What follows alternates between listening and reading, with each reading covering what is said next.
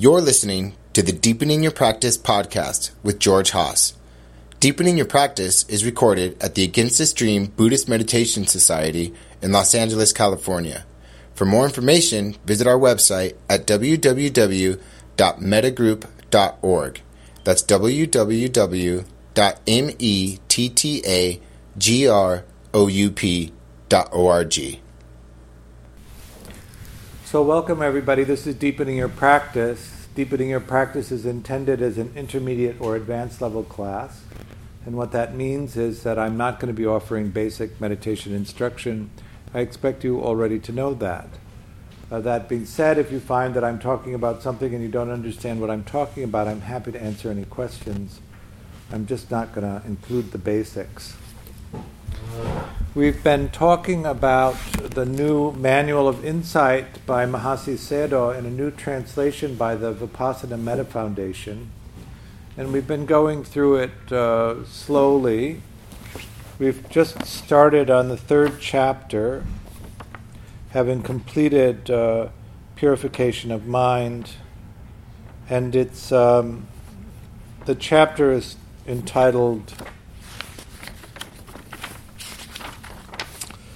absolute and conventional realities, or ultimate and and uh, relative realities might be another way that you've heard about it. Um, so the question then is, what is reality? ultimate reality. We cannot say that conditional relative realities are ultimate. Um, only timeless, immutable reality should be accepted as ultimate. Ultimate reality consists only of the following elements because they are absolute and immutable facts of experience mind, mental factors, matter, and nirvana. Do you notice that we live in an age where almost everything is ultimate? I don't know you noticed that. Uh, I read probably five times a day that this is the best, the the most fantastic, the greatest, the unsurmountable. So, um, like a lot of these translations of Pali words, I have um, some sense of difficulty with the word ultimate, but um, and because it's a translation of a Pali word, what they mean by ultimate uh, in this specific meditation sense is not actually what you may think of as the word meaning. An ultimate, irreducible phenomena is called an ultimate reality. So, what we are talking about here is ultimate phenomenon or irreducible phenomenon or uh, engaging in the smallest part or piece of a process what we learn from others is also not necessarily true, so it should not be considered ultimate reality. On the other hand, what we empirically experience ourselves is never false but always true. Therefore, mind, mental factors, matter, and nirvana are called ultimate reality because they can be empirically experienced. As in the Abhidhamma commentary, an ultimate, personally experienced phenomena is called ultimate reality. The expression empirically experienced refers to ultimate realities, not to illusion like magic and mirages that should not be accepted. The word ultimate reality refers to an ultimate reality um, that sh- should not be accepted by hearsay and so on. An ultimate, personally experienced phenomena is called an ultimate reality. So, what we're looking at here is not something that's tested not something that's scientifically verifiable, not something that can be repeated. The verification can be repeated in, in a subsequent uh, experiment. But what we're talking about is our sensing experience of uh, whatever happens. So, empirically uh, sensed by ourselves. So, ultimate reality is based in the sensing experience out of uh, our uh, concept of uh, self and world arise. Is that making sense? hearsay in this particular thing would be a description that somebody gives of something that you have not directly experienced yourself. So it is our, our direct experience through our capacity to sense that is considered an ultimate reality.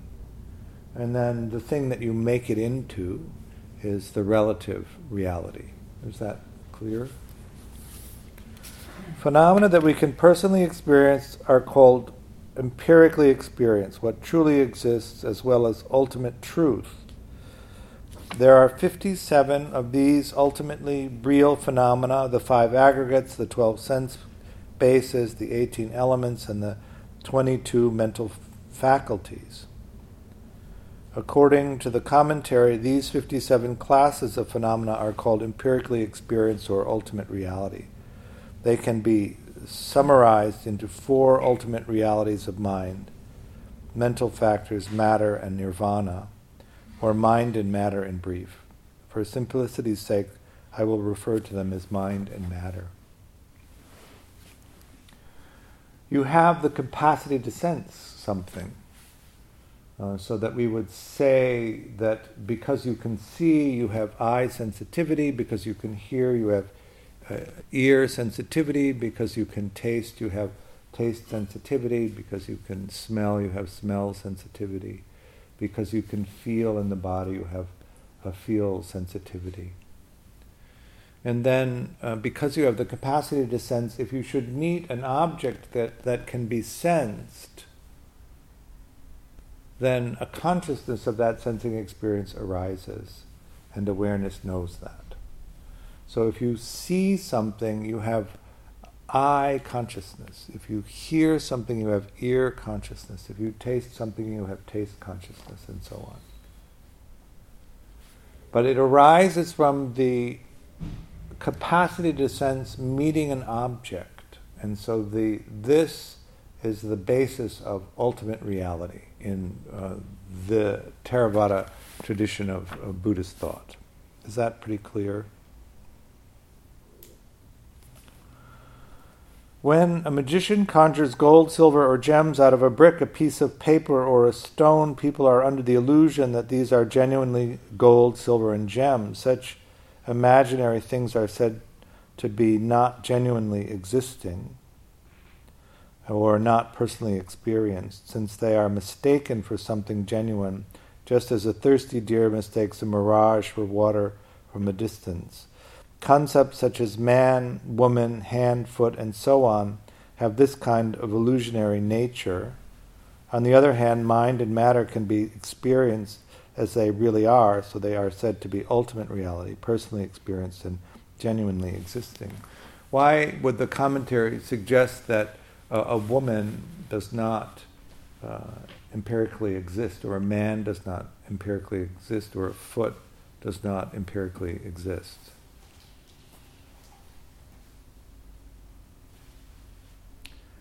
So, uh, what is a man? What is a woman? These are concepts. They aren't actually a description of the sensing experience. So, when you look at someone and you see them, what is it that you actually see? Uh, so you you have a retina, which is in the back of the eyeball, which is sensitive to light. It has rods and cones. Maybe you know this. Rods uh, are uh, something that they see basically in black and white, and they uh, define shape and contour and line. And then cones uh, add color to that. When light strikes the retina, that sensing experience is then transported into the back of the brain. The eyes are actually the only sensing organ that's connected directly to the brain. The back third of the brain is involved in processing visual stimulation from the eye. You see light, and you see it in rods and cones, and it goes into the brain for processing. Uh, did you know that uh, children who are born blind at birth, who have sight restored later, are not able to see? because the back of the brain has not been trained to decode the sensing experience and understand what the stimulation is. And if it goes on for too long, uh, that capacity is lost. Uh, my, my dad, for instance, was a, uh, an eye surgeon and he specialized in infants. And if a baby was born cross eyed and the surgery was not done in the first year of life, they would, for a lifelong capacity of 3D seeing, would be lost even if the, the, the cross eyed was corrected after that. So it really is this process of both sensing and the, the making the sensing into something. But when we see someone, we see the sensing experience, and then the brain creates the image of what that sensing experience means. And our conditioning would be the thing that, that creates the, the idea of what a, a man looks like and what a woman looks like. You notice in our culture, by and large, it's a binary. You're either male or female. There's actually a cingulate in the brain that, that uh, makes the determination of whether you're whether you think somebody is male or female. It, it, doesn't mean it's always accurate, but it's also involved in language. It shifts the, the use of pronouns uh, based on your perception of somebody's sex. It switches on or off uh, sexual arousal based on your perception of someone's sex. I think one of the reasons that people get so angry if they're if they're deceived in gender is because uh, their arousal mechanism is engaged, uh, and, and, if they've created a sense of maleness that or femaleness that doesn't include arousal by the, the same sex, it, it's frightening, and often the response to that is anger. Is that making sense?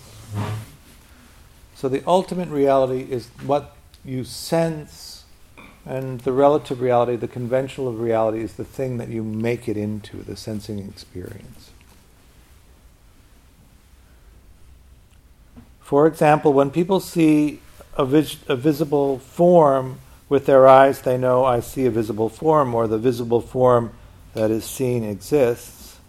This visible form is what really exists and what is genuinely known at the moment of seeing. It is not an illusion like the gold, silver, or gems created by a magician or a mirage mistaken for water. Seeing would not be possible without a visible form. Therefore, a visible form that can be seen with the eyes is called a reality that genuinely exists or that is personally experienced. If a form is personally experienced, it is called an ultimate reality. The experience of seeing a visible form is followed by a mental process that investigates and determines it to be of a certain shape, tall or short, spherical or flat, square or round, woman or man, face or arm, and so on. This mental process of investigation can only be experienced in an obvious way when we encounter an especially novel object, since the investigation of new objects takes time. This type of investigation is not usually apparent since it doesn't take that much time to investigate an object that one has seen before and that one is familiar with. What I find so fascinating about the, these kinds of descriptions is that this is a very well studied experience uh, of how we process.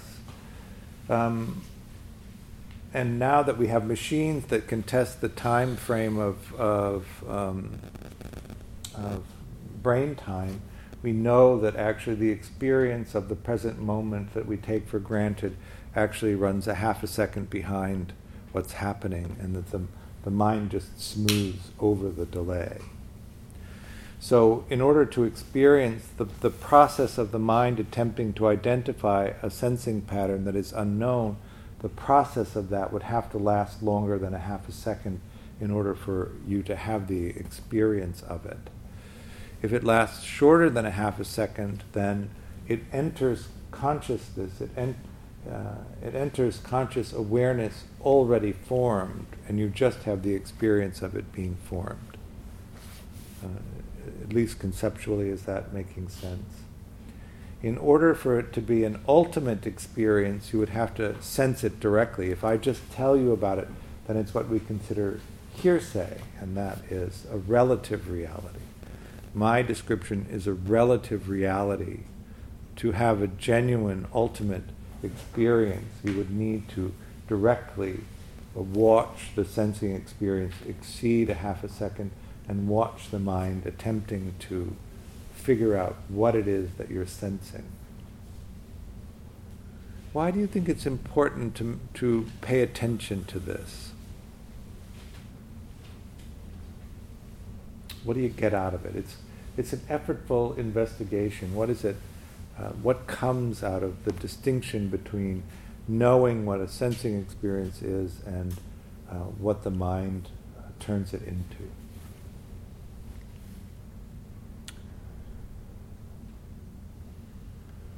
Have you ever made a mistake in uh, sensing something? Have you ever had the experience that the mind creates something and, and because it looks just the same, just as reliable and solid as everything else that the mind creates, that you can rely on the creation of the mind even though it could be wildly off in its accuracy? Do you ever have the sense of big angry self arising, or big jealous self arising, or big envious self arising? Uh, only when you had the uh, a better understanding of what was happening, you could see that that was an inappropriate response to the conditions of the present moment. So we want to be able to touch into the ultimate reality of things so that we can compare them to the way that we make them. Uh, my favorite statistic around this is that motorcycles with one headlight are nine times more likely to be in an accident than a motorcycle with two headlights. Particularly on commuter routes, the most common uh, excuse or explanation that drivers who run motorcycles off the road give is that they weren't there. And this is actually probably an accurate statement. One of the things about the mind is that if it can rely on an old construction, an old image, uh, and it doesn't have to use the energy to update, you could be looking at a picture in the mind that was made a couple of weeks ago and not notice the difference. Has that ever happened? You've come into a place and noticed that something was different and you remarked on it being different and and then you were informed that you'd been there five times and hadn't noticed the difference. I went. Uh, I was in therapy, and I went in and I said, uh, "God, you got a new rug. It's really great." And he said, "Yeah, I got a new rug six months ago. You've been here twenty times." and I hadn't bothered to update it. I hadn't trained my mind to be constantly updating. Do you ever look at somebody and say, gee, what's happened? You look thinner. And they're not actually thinner, they've just shaved off their beard. Do you know what I'm talking about? So, this is this uh, paying attention to the sensing experience or being able to uh, contact the sensing experience so that we can compare it to the thing that we make it into.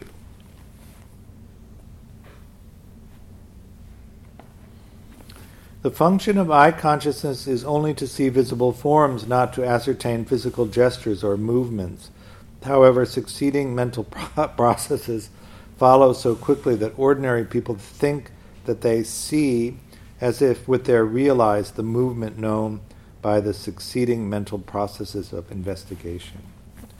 So the untrained mind conflates the, the sensing and the knowing what the sensing is and regards them as the same. For example, when we see a hand moving, our eye consciousness sees only the visible form. It is not able to know that it is a hand or it is moving.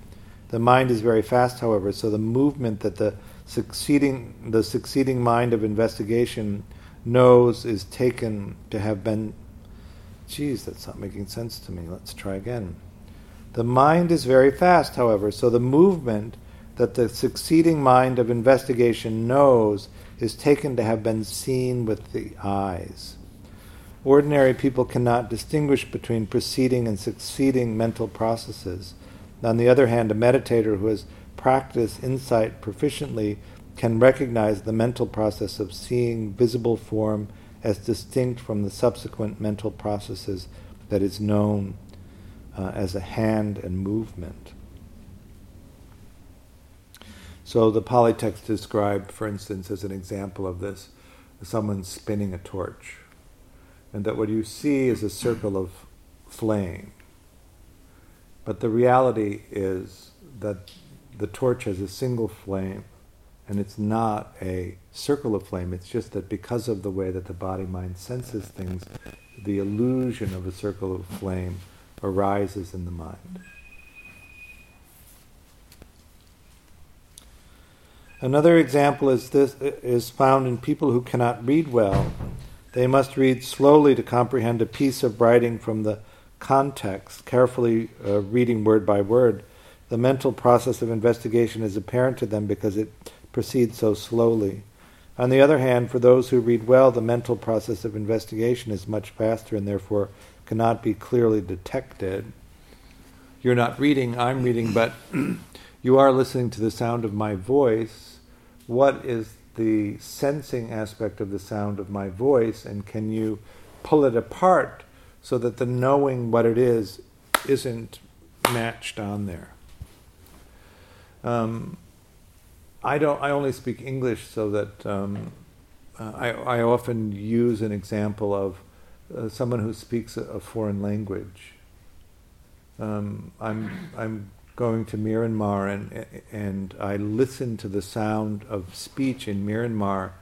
Um, it's a tonal language. Each word has four meanings depending on the tone with which you say it. But I can I cannot tell the words even um, from the series of sounds that is uh, the Myanmarese language. It just sounds like sound to me um, because I have made no associations, no no uh, affiliations to the pattern of sound. Um, I don't know the words, and because I don't know the words, I've not associated any meaning to them. So it's just pure sound. but if you're listening to me and you've been conditioned to understand English, then it may be very hard for you not to just hear the words not to see, uh, hear the words forming sentences, not to associate meaning to what I'm saying. Uh, and uh, can you hear the next three sentences I'm speaking purely as sound, not associate any meaning to the words, not derive any meaning from the sentences? That would be uh, uh, the test. Uh, the reason you can't do that really is because the habit of uh, identifying these patterns and attaching meaning to them uh, takes less than a half a second. You can't even watch the mind doing it. But maybe if I used a word that you didn't know the definition of, you could watch the mind attempting to figure out the meaning of the word based on the context, based on the other words that are being said. And then you would watch the mind attempting to figure out what the meaning was. Is that making sense?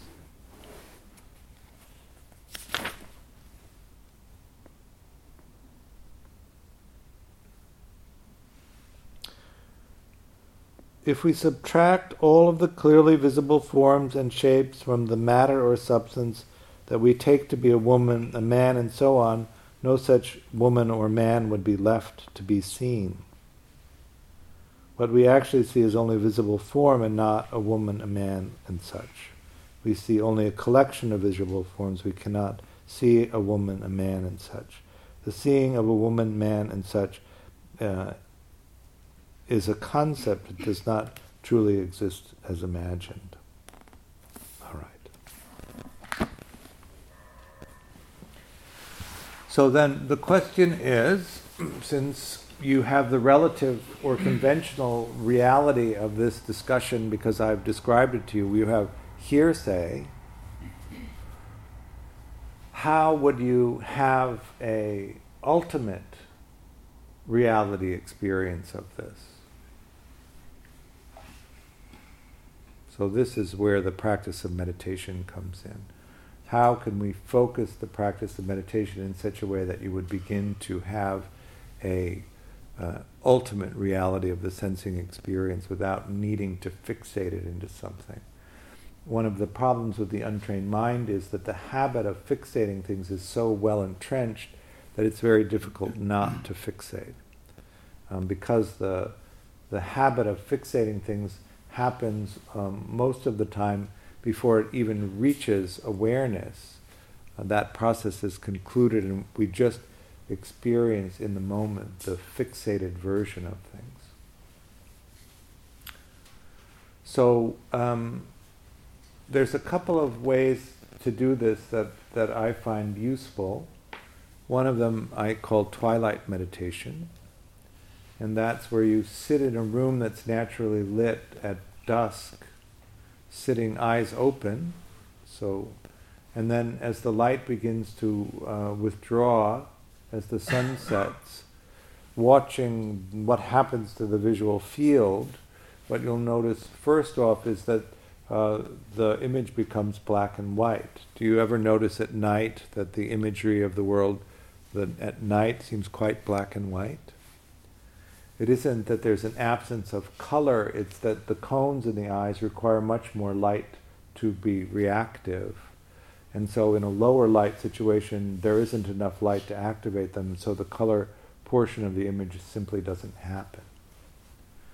And then as the light continues to, to dim, uh, if there isn't enough light for the, the, the edges and the contours of the, the things that you're looking at to be seen, then the mind uh, begins to uh, struggle to identify what you're seeing, and then you'll notice that the visual field rolls into flow, just dots, and then fixates, and rolls and fixates, and rolls and fixates. And the fixation of the visual field looks as solid and real as any representation the mind might make, but you know because of the distortion of the perception of things that it can't be that way because you're sitting in a room that doesn't look that way.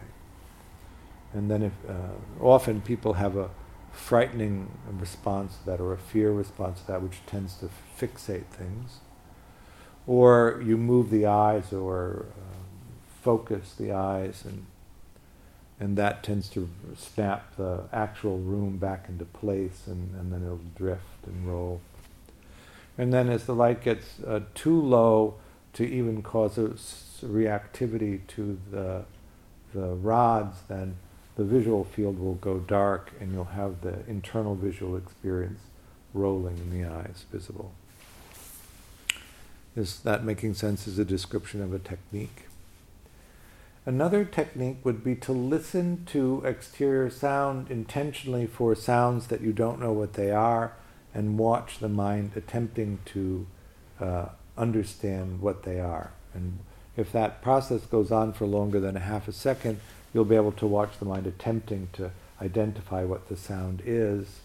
And then if it thinks it knows, it will become that sound. And all of the attendant meaning that you have associated with that will come and attach itself.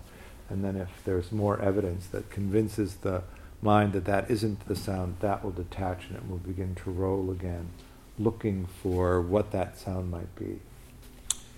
Uh-huh. Uh, does meaning only get uh, determined by language?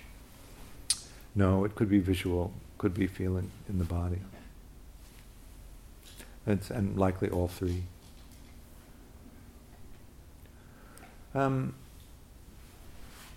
so that's a sound meditation. Um, I used to love to do sound meditation here, and then they put in soundproof windows. so it, it, really has limited the capacity of, of um, this place for that.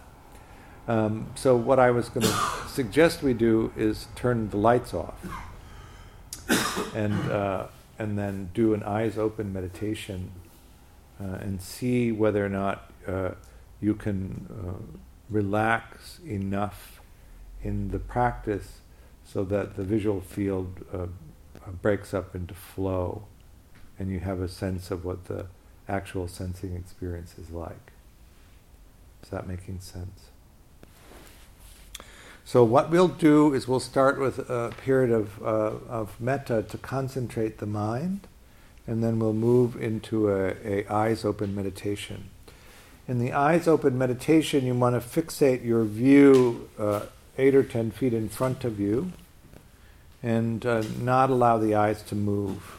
You may notice that the eyes want to move, and one of the reasons for that is that the way that you create this image of a solid, in focus um, room is that the eyes are constantly moving, taking snapshots of focus, and then the mind is creating from those hundreds of snapshots of focus uh, a solid, in focus, detailed representation of what's in front of you. So to still the eyes and not allow them to move uh, is necessary because each time the eyes move, it tends to refixate the image that's in front of you. And in order to get the image to drift, the eyes need to be stable. Uh, you want to relax the focus, and what you may notice is that the eyes sometimes then refocus themselves. Um, if they refocus themselves, they'll reset the image back to solid, and we're trying to move in the direction of just a flowing image. Um, often the eyes refocus, the eyes move in response to a fear reaction to the visual field beginning to dissolve. So if you notice that uh, there's a fear reaction to the, the visual field beginning to dissolve, that's pretty ordinary. The reason that there's a fear response is that we like to rely on, um, in particular, sight space as a um, accurate representation of the world. And that when you begin to have the insight that actually you're basically making it up, uh, that tends to undermine the confidence you have in the, the permanent nature of reality. So we're opening to this uh, idea, softening to this idea that the ultimate reality is the sensing, and the thing that we make it into uh, is very fluid, very changeable. The, the ultimate insight, or the, I shouldn't use the word ultimate, the, um, the um, desired outcome of this, one of the insights that's so important in this is that we begin to rely less on our um, present moment formulation and are uh, open to the possibility of, of comparing it to the uh, ultimate reality. So we get into a habit of mind of comparing the ultimate experience of reality with the conventional experience of reality so that we can detect any distortions that we might have uh, made in creating the ex- conventional reality. Most of the time, we act from the place of conventional reality in the actions that we take, and so our karma is often based in the perception of how it is. And if we're uh, constantly distorting that perception, it can create uh, unfortunate karma through the actions that we take. So this this softening of our our our um, reliance on uh, conventional reality is the part of what we're attempting to do here. Is that all pretty clear in terms of the instructions? Uh-huh. How would you frame what conventional reality is? I would say that conventional reality is what you make of the ultimate reality. So the sensing experience um, using the example uh, from the text, when you look around the room, are you able to identify uh, uh, men from women? Do you have to work hard at it? Nobody here seems to be particularly androgynous.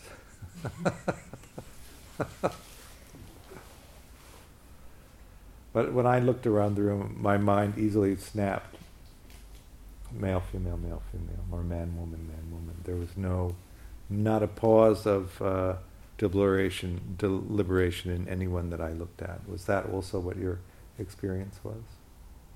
So we're all pretty conventional in our presentation.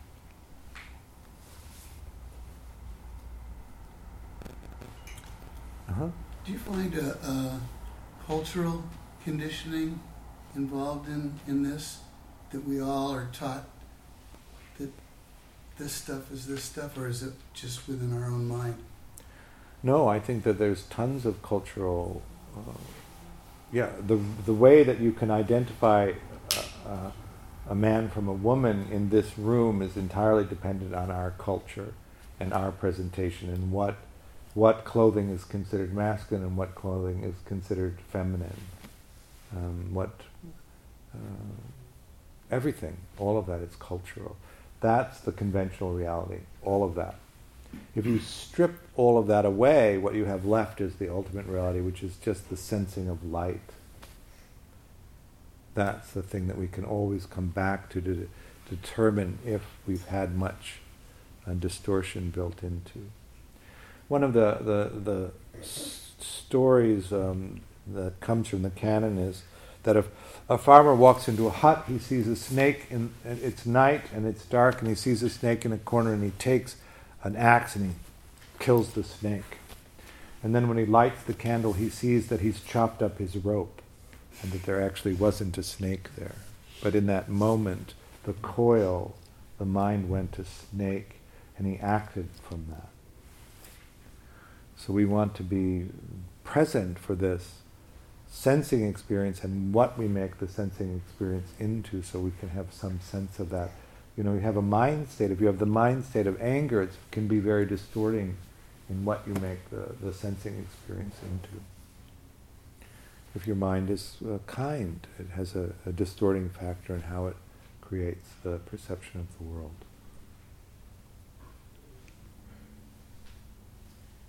Uh-huh. I don't know if this is like a necessary question, but um, for like an eyes open meditation uh, for someone wearing glasses.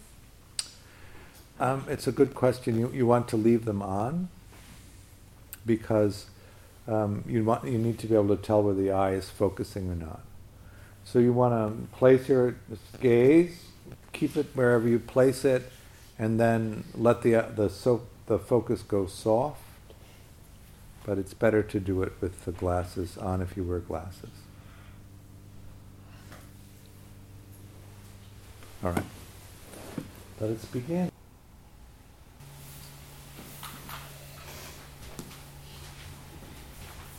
So, solid or flowing? What's flowing supposed to really look like? Just, If um, it really goes, it's just it's just a sort of a swirl of dots. So does it look like the one you're on side or? No, literally a, just a field of dots. That yeah, I didn't like when you said flow. That's what I was getting. It's like dot, like pixelated, like Yeah. light, like light, like, like instead of making up the object, you would just see like I of light That's it. pixels, like like it was like if it was like on the TV screen, if it was Yeah, really pixelated. that's it. But then my mind would like it was harder for me than when we were like when we meditate on like the breath, because then my mind would wander onto something else. I have to go back to it. hmm Like it was m- more difficult than just sitting with my eyes closed. Right. Because I'd be distracted on other objects, or like I'd, uh, my eyes would just want to keep like not keep focusing there. Right. Yep. Did you notice that the eyes kept moving even though you insisted that they not? Did you notice the focus change even though you insisted not do that? Who's doing that? Who's actually in charge of this if you can't control it? that would be an exploration around self and no self.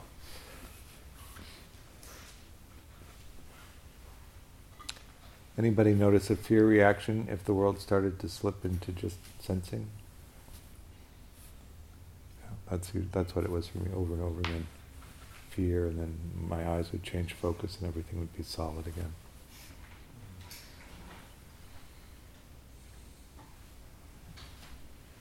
Easy to concentrate on this or no? I found it pretty easy to concentrate. Can you, like, sort of fool with your eyes, like sort of, you know, not have them wide open, but have them sort of half open? Um, Or is that cheating? Uh, it's impossible to cheat at this. Um, I don't know. I just my eyes are. I just keep them wide open.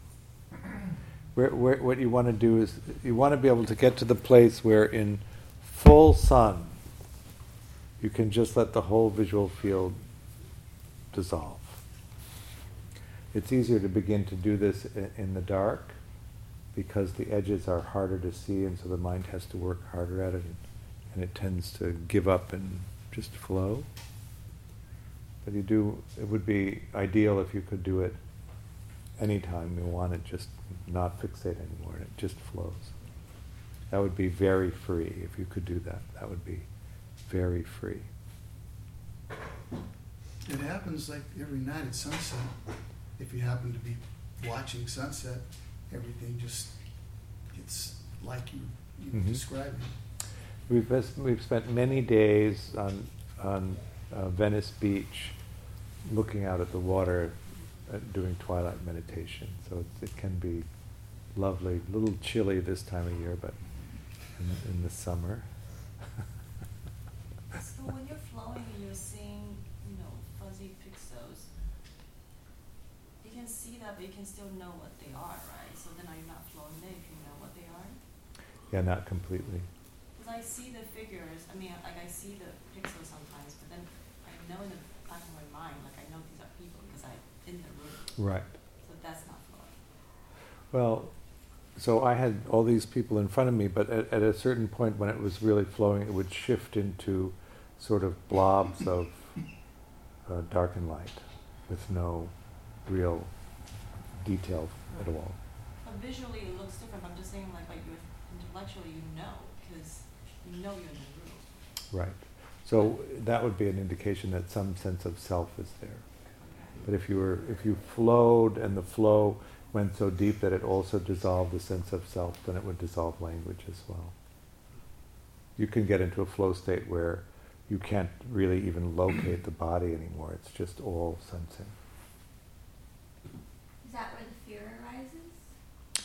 I think the fear uh, comes in response to it not being the realization actually that the solidness of self and world are made up in the mind. They're not made up in the sensing when you really get into that insight, the, uh, the way that the mind fixates things looks absolutely convincing, um, but it can do anything to it. So uh, you may have greatly distorted the presentation and it looks as convincing as something that's not distorted, unless you can begin to see the process of, of the, the creation of the conventional reality out of the ultimate reality then you can begin to see, oh, the, the mindset of anger is there, and all of the stuff that I've created out of the ultimate experience is distorted by the perception of anger. Mm-hmm. Can you act on flow? Uh, sure. You can be in flow and, and respond. You're just responding from no self rather than from self. Probably a better place to respond. You know, uh, have you ever read a book called Blink? Mm-hmm. Yeah. Um, the more you're in, in a non a no self state, the, the, more intuitive you are in terms of what might work, and the more you're in self, the more limited your your capacity to, to process and choose is. Have you read Flow by Mihaly Csikszentmihalyi? I, am not sure. Can you tell me a little? it's like he talks about the state of, of that state of like what it was studying like happiness, and it felt like most people were happy when they were doing things. Oh yeah, yeah. state of flow, and it's kind of similar to that same idea. Happiness exists only in the present moment. There's no happy in the happy. There's no happy in the future or the past. So can you come? Can you hold yourself in the present moment? How are you going to do that if you can't even hold your eyes still?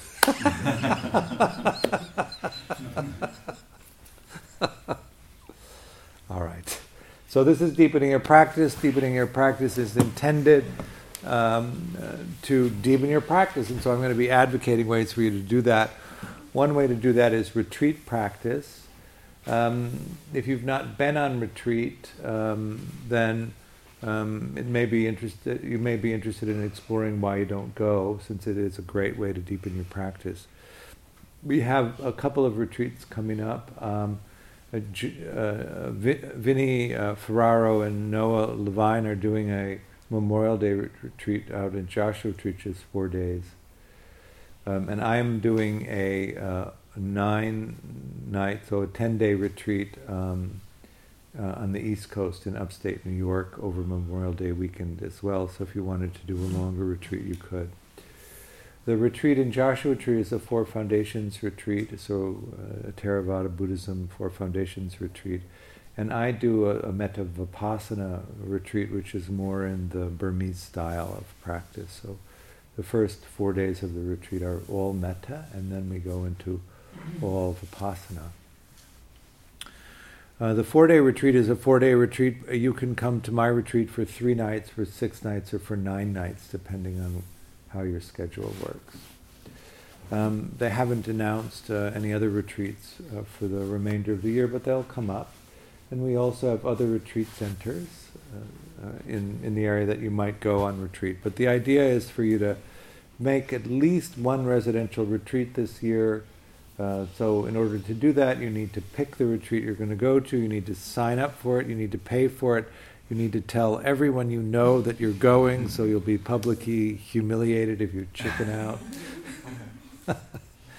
and then if you have trepidation about going on retreat, uh, bring it to class and we can talk about what it is. Mostly what happens to people is that they're frightened about the silence.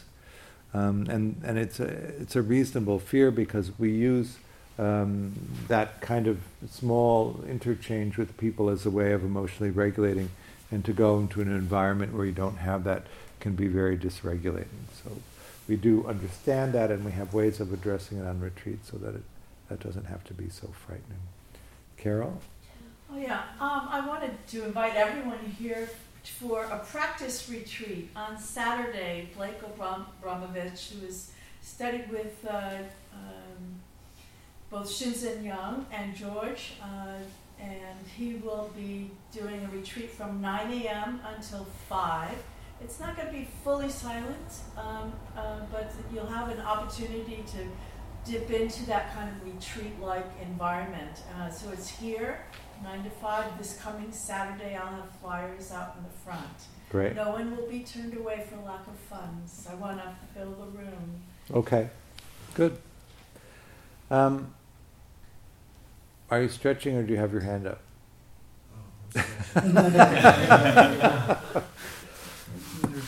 See, you can make it into anything.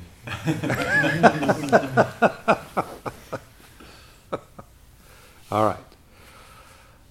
I'm an ardent support, in addition to retreats, meditation centers, because the vipassana practice can be difficult. You can get into, you know, challenging experiences with yourself.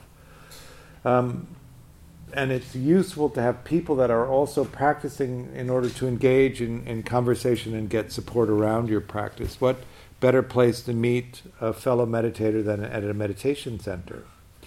In order to do that, then you have to have a meditation center to come to. And I know that we've been here a long time, and you may think that uh, the, the finances of a meditation center are simple, but I can assure you that they're always precarious and we rely on your individual act of generosity each time you come. So we practice generosity actually to open our heart to the path, to other people, to to um, you know being alive in the world. Um, we've crunched the numbers and we think that uh, given the number of people who come and what the cost is to keep the place open, that $15 is a good amount each time you come. But uh, this is a practice of generosity, so we want you to be practicing that in a meaningful way so that if $15 isn't uh, significant to you, uh, practice a, a, level of giving that has meaning. If $15 is a good amount, do that. If it's too much, practice at a lower amount. If you're not uh, resourced to the point that you can contribute anything, also please be aware that we as a community are very happy to provide the space for you to come and practice in. Uh, so we take cash and credit cards out there. If you'd also be so kind as to put the chairs back and the cushions away, that's also appreciated, and we'll see you. I won't actually see you uh, for a month. No, wait. Yeah, for a month. I'm going to Myanmar on Wednesday next, so I'll be back in March. Marshall? I was just gonna ask that, there will be sessions each Wednesday with different folks, or? or- Blake uh, Abramovitz, who's doing the, the thing on Saturday, is going to cover the whole month, and he will be- be continuing with the deepening your practice curriculum, just as if I were doing it, except it'll be him.